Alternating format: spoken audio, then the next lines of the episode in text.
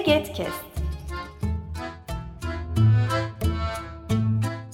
Bu yayın Eğitimde Görme Engelliler Derneği tarafından hazırlanmıştır.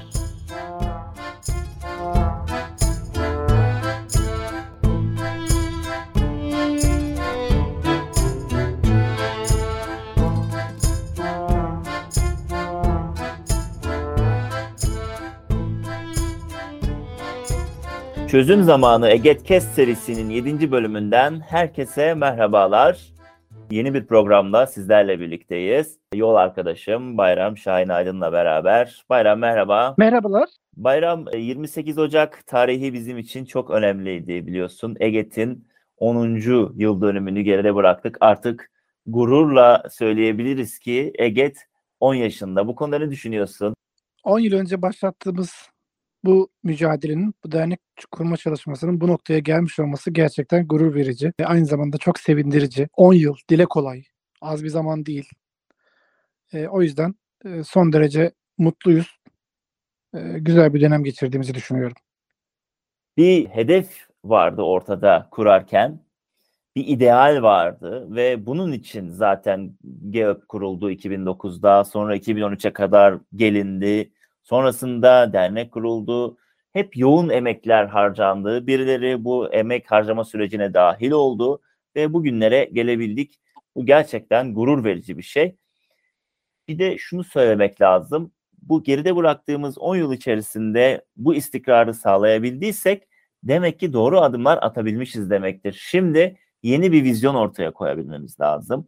Yerimizde saymadan, çağın şartlarına uygun, günün koşullarıyla ilintili yeni bir vizyon ortaya koyabilmek, e, var olan e, problemlere farklı çözümler üretebilmek e, ve sürekli olarak da günceli yakalamak gerekiyor diye düşünüyorum. Bu noktaya çok dikkat etmemiz gerekiyor EGED olarak. Ben de bunu söyleyeyim gelecek on yıla ilişkin.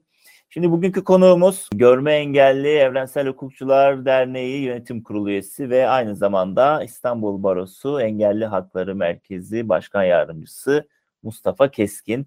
Kendisiyle kitapların erişilebilirliği hususunda hem mevcut yasal düzenlemelerle ilgili konuşacağız hem de bazı girişimlerde bulundu ve onun sonuçları var. Onları yorumlayacak ve bundan sonra neler yapabiliriz onu beraber tartışacağız. Mustafa hoş geldin. Merhabalar, hoş buldum. Evet, Mustafa, şu anda hali hazırda görme engelli bir kişinin kitaplara erişimiyle ilgili yasal düzenlemeyi en sade şekilde nasıl tanımlarsın? Şu anda yürürlükte bulunan, iki bin on iki tarihinde yürürlüğe giren ve on bir yıldır yürürlükte olan Çoğaltılmış Fikir ve Sanat Eserleri Kanunu, Derleme Kanunu ilgili hükmüş.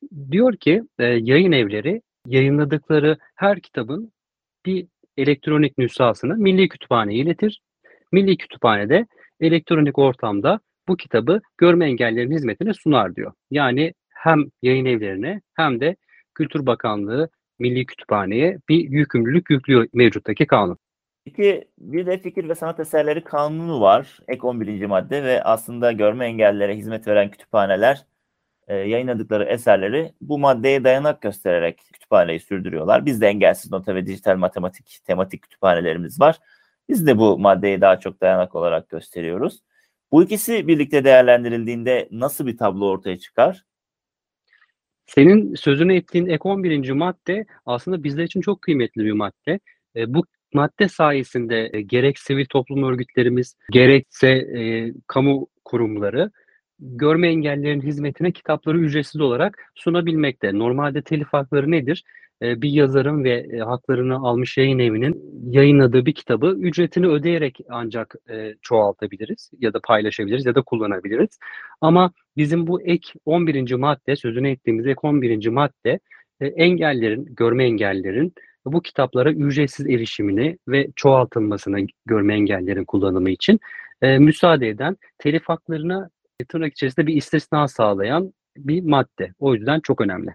Benim sözüne ettiğimiz kanun maddesine, yani çoğaltılmış fikir sanat eserleri derleme kanunundaki maddeyle bunun bağı da e, o ek on birinci madde telif hakları konusunda bir istisna sağlıyor.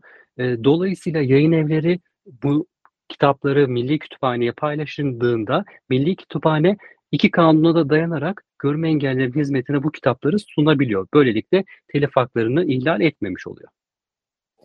Bu iki bin on iki yılındaki düzenleme sadece Milli Kütüphane'yi kapsıyor, değil mi? Çünkü bizim ülkemizde başka derleme kütüphaneler de var.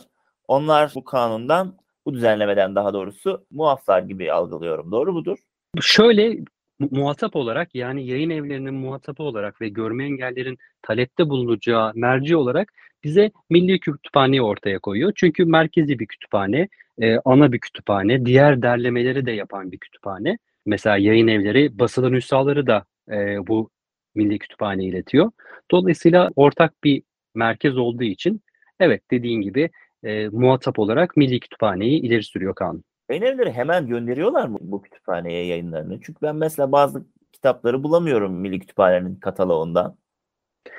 Ee, ne yazık ki e, karar içerisinde değerlendirildiği gibi bu süreçte de aksamalar var. Yani e, idari kurum olarak Milli Kütüphane bu süreci açıkçası e, kararda da değinildiği gibi tam yürütmüyor. Ne yani şu anda? Tamam, böyle bir yasal düzenleme oldu iki bin on ikide. Hatta biz yani neredeyse bayram yapacaktık. Bunu bir milat olarak gördük. Sevindik, eğlendik, coştuk, birbirimizi tebrik ettik. Önemli bir kazanım dedik. Ben hatırlıyorum yani mail gruplarında bayağı bir bayram havası esti yani o zamanlarda. Ama geride on bir yıl var. Şu anda ne durumdayız? Bu arada yani Bayram, senin de yorumların varsa bu sürece dair dinleyelim. Aslında dediğin gibi iki bin on iki yılında güzel başlamıştık. iki bin beşte Fikir ve Sanat Eserleri Yasası'nın ek on birinci maddesinin e, yürürlüğe girmesinden sonra iki bin on iki yılındaki, biraz önce Mustafa'nın açıkladığı derleme kanunundaki madde çok önemliydi. Ancak işte maalesef yani şu anki pozisyonda bakanlığın, e, Milli Kütüphane'nin bu maddeyi uygulamıyor olması gerçekten çok can sıkıcı açıkçası bizler açısından. Evet. Ya belirttiğiniz gibi iki bin on ikide bu maddenin yürürlüğe girdiğini de acayip sevinmiştik biz. Bu geçen on bir yılda da ya özellikle e, akademik faaliyetler yürüttüğüm için kitapların önemi benim için yadsınamaz. Bir de hukukçu olduğumuz için sürekli e, okumamız da gerekiyor. Ya aslında çok temel bir şeyden söz ediyoruz. Yani bilgiye erişimden söz ediyoruz. E, dolayısıyla bir bilgiye erişimi sağlanmazsa engellinin eğitim hakkı, işte kültürel ortamda varlığını sürdürme hakkı, belki çalışma hakkı gibi birçok erişilebilir, zaten en üstte birçok hakkı ihlal edilmiş oluyor. Dolayısıyla ben bu hak ihlallerini de dikkate alarak geçtiğimiz yıllarda sürekli CİMER üzerinden Kültür Bakanlığı'na bu kanun maddesine ilişkin gelişmeleri soruyordum. Onlar da gerekli elektronik ortamı kurmaya çalışıyoruz, işte düzenlemeleri yapmaya çalışıyoruz gibi topu ileriye atan yuvarlak cevaplar veriyorlardı. En son iki bin yirmi bir yılında ben Türkiye İnsan Hakları ve Eşitlik Kurumu'na, TİEK'e başvuruda bulundum. Az önce sözünü ettiğim haklarımın ihlal edildiğini, maddenin uygulanmadığını dile getirdim. Çeşitli yazışmalar oldu. Burada bakanlığın savları şöyleydi. Bir, zaten yayın evleri bize kitap göndermiyor. İki, biz sesli kitap hizmetini zaten görme engellilerin hizmetine sunduk. Üç, telif hakları zarar görecek endişesi taşıyoruz gibi görüşler ortaya koymuştu. Ee, yazışmalar bittikten sonra TİEK e, bence engelli hakları açısından, ülkemizdeki engelli haklarının gelişimi açısından bir kilometre taşı arz eden bir karar ortaya koydu. Özetle kararda dedi ki, Kültür Bakanlığı'nın ileri sürdüğü olguları da dikkate alarak, sen dedik idari kurumsun, dolayısıyla yayın evi kitap göndermiyorsa ona idari yaptırım uygulayabilirsin. Senin kanunen böyle bir yetkin var dedi.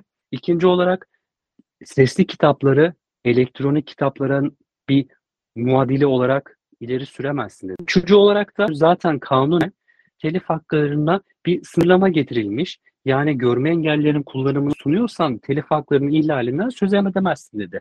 Ya hukukçu olarak da hepimizin e, dile getirebileceği gibi sonuçta bir kanuni sınırlama varsa hakta sınırlamaya gidilebilir şeklinde e, görüşler, gerekçeler ileri sürerek TİEK e, hem kültürel ortama erişimimin, hakkımın hem de ayrımcılık yasağının ihlal edildiğini dile getirdi. E, on bin lira tutarında bir idari ceza, idari para cezası öngördü bakanlık için. E, dediğim gibi yani, güzel bir karardı hakkımızın ortaya konulması açısından.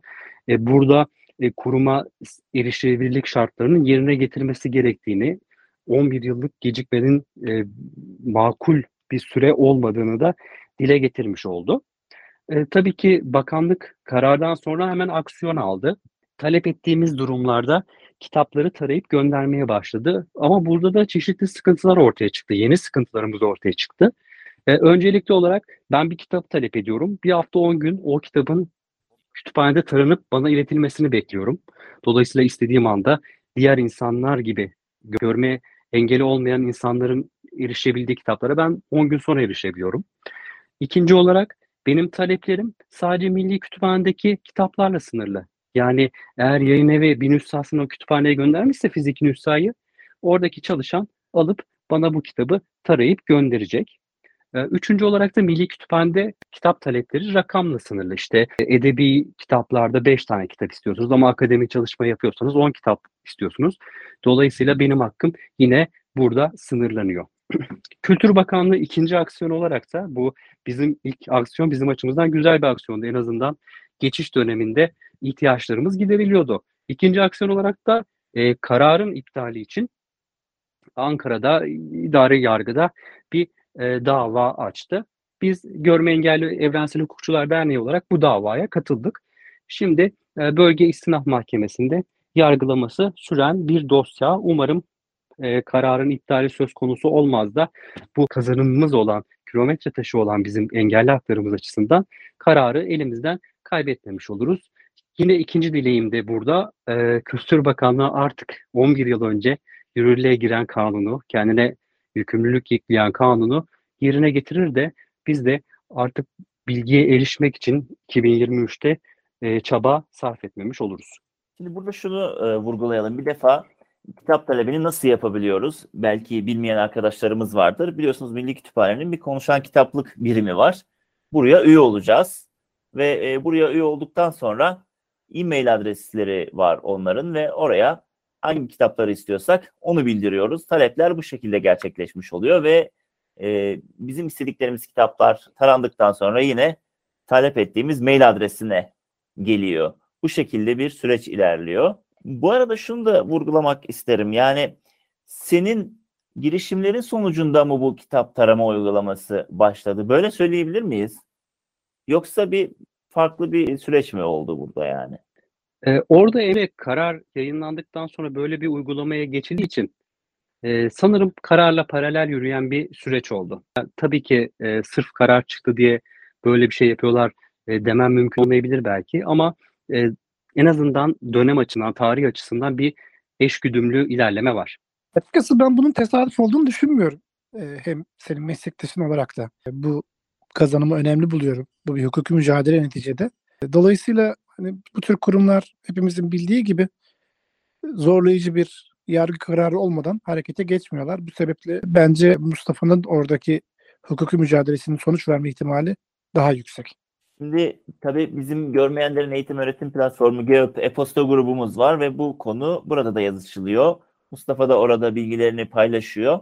Orada bir kargaşa oldu diye düşünüyorum. Yani şimdi bu karar iptali sadece para cezasını mı kapsıyor, yoksa şayet bu karar iptali gerçekleşirse biz kitap tarama talebinde bulunamayacak mıyız? Yine kendi fikrim açısından olayı yorumlamak ister, yorumlarsam sonuçta oradaki idari para cezası tutarı sembolik bir anlam ifade ediyor. Bir ihlal var.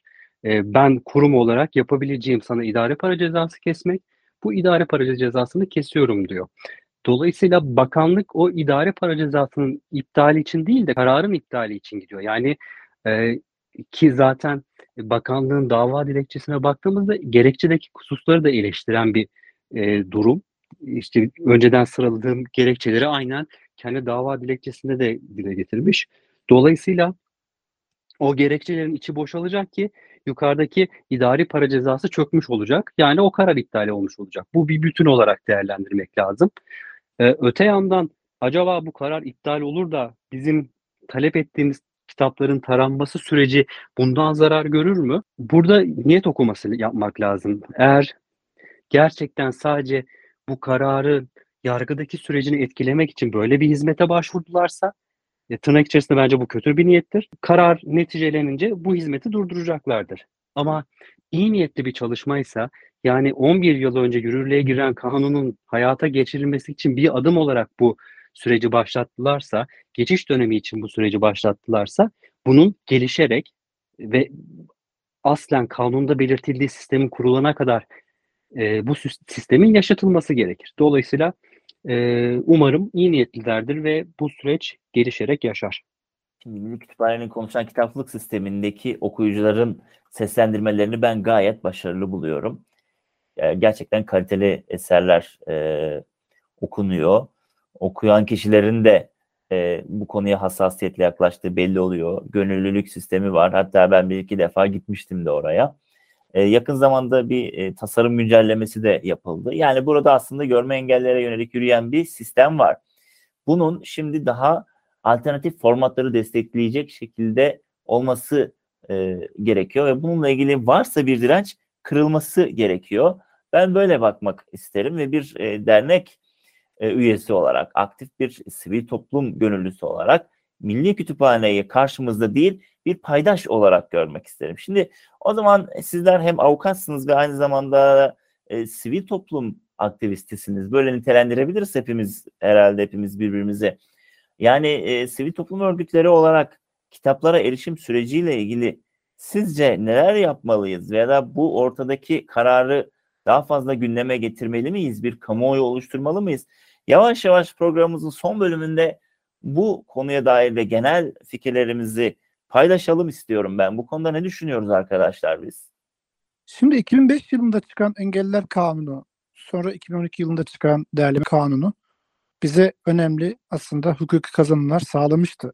Fakat biz bu anlamda Mustafa'nın başlattığı sürece kadar açıkçası çok fazla bir öz eleştiri bulunmak da gerekirse çok fazla bu konuda önemli bir adım atmadık. Şimdi Mustafa'nın TİEK'e başvurarak çıkarılmasını sağladığı böyle bir karar var. Yani artık bu saatten sonra bizim bu konuyu daha fazla gündemde tutmamız lazım. Yani belki bir takım basın açıklamalarına bunu konu etmek lazım. Bunun önemini. Eğer Milli Kütüphane'de yine de varsa aksaklıklar, eksiklikler, bunlarla ilgili geri bildirimleri alıp e, bu geri bildirimler doğrultusunda harekete geçmek lazım. Bunların çözüme kavuşturulması için. Yani bu konuda sürekli telakkuzda olmak lazım diye düşünüyorum ben kendi adıma. E, çünkü eğer biz yine hani nasıl olsa e, böyle bir karar var, nasıl olsa mevzuat var, biz bir şekilde bu kazanımlarımızı koruruz gibi bir rehavete kapılırsak e, yarın bir gün bu iş yine tersine dönebilir. Benim endişem bu açıkçası. Benim açımdan da sonuçta ortada bir kanun hükmü var ve bizim haklarımızı ihlal edecek şekilde bu kanun hükmü uygulanmıyorsa ve biz buna sessiz kalırsak, sesimizi yükseltip bir arada duramazsak, yargı da tırnak içerisinde buna cevaz verirse, bu hakkın, hak kaybının diğer hak kayıplarına yol açıca, yol açmayacağını kimse söyleyemez. Dolayısıyla başka gün X kanunundaki bir hükmü uygulamamaya başlarlar. Öbür gün Y kanununu uygulamamaya başlarlar. E, hukuk devleti açısından kabul edilemeyecek bir durum. E, burada bir hakkın elde edilmesi var. Hak elde edilmesi de ne yazık ki e, oturarak olmuyor. Bir mücadele gerektiriyor. Bunu da en iyi hak temelli bizim gibi sivil toplum örgütleri yapacaktır. Dolayısıyla ne kadar bu konuda emek harcarsak, bir arada durursak, sesimizi yükseltirsek, bu hakkı en kısa zamanda elde edeceğimize inanıyorum ben de. Şimdi sizler dernek olarak bu davaya e, katılmışsınız. Bu önemli bir sivil toplum girişimi. Biz e, şu anda senin ve derneğinizin yaptığı girişimi kamuoyuna duyurmak için bir yayın yapıyoruz. Bu da bir e, girişim. Demek ki biz bir yandan hukuki süreci yürüteceğiz, takip edeceğiz. Diğer yandan da şu kısmı biz biraz atlıyoruz. Yani kör örgütleri olarak bence biz iletişim stratejisi yapmakla ilgili biraz problemlerimiz var. Yani derdimizi kamuya anlatamıyoruz, kitle oluşturamıyoruz, dijital ortamdan yararlanamıyoruz.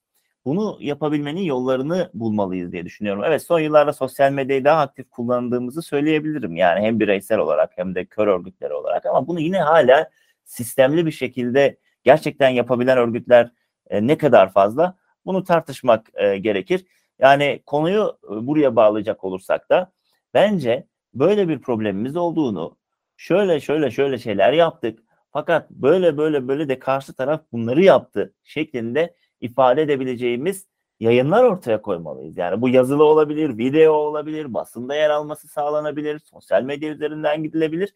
Yani biz iletişim faaliyetlerini gerçekten önemsemeliyiz ve bunun sonuca nasıl katkılar sağladığını da fark etmeliyiz. Bunun e, başarıya ulaştığını gösteren bir sürü somut örnek var aslına bakarsan. Ben de işin bu yanını söyleyebilirim.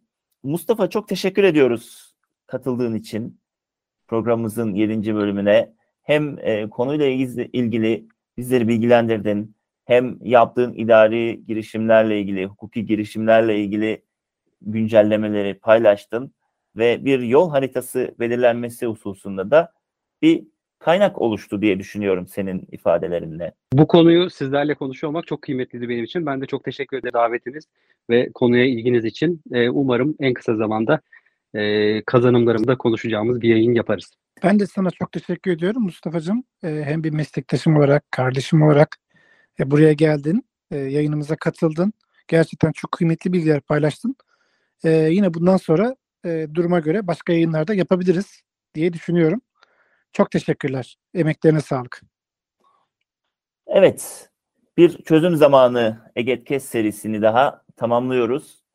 EGED'in onuncu yaş günü tekrar hepimize kutlu olsun. Nice yıllara, nice kazanım dolu yıllara diyelim.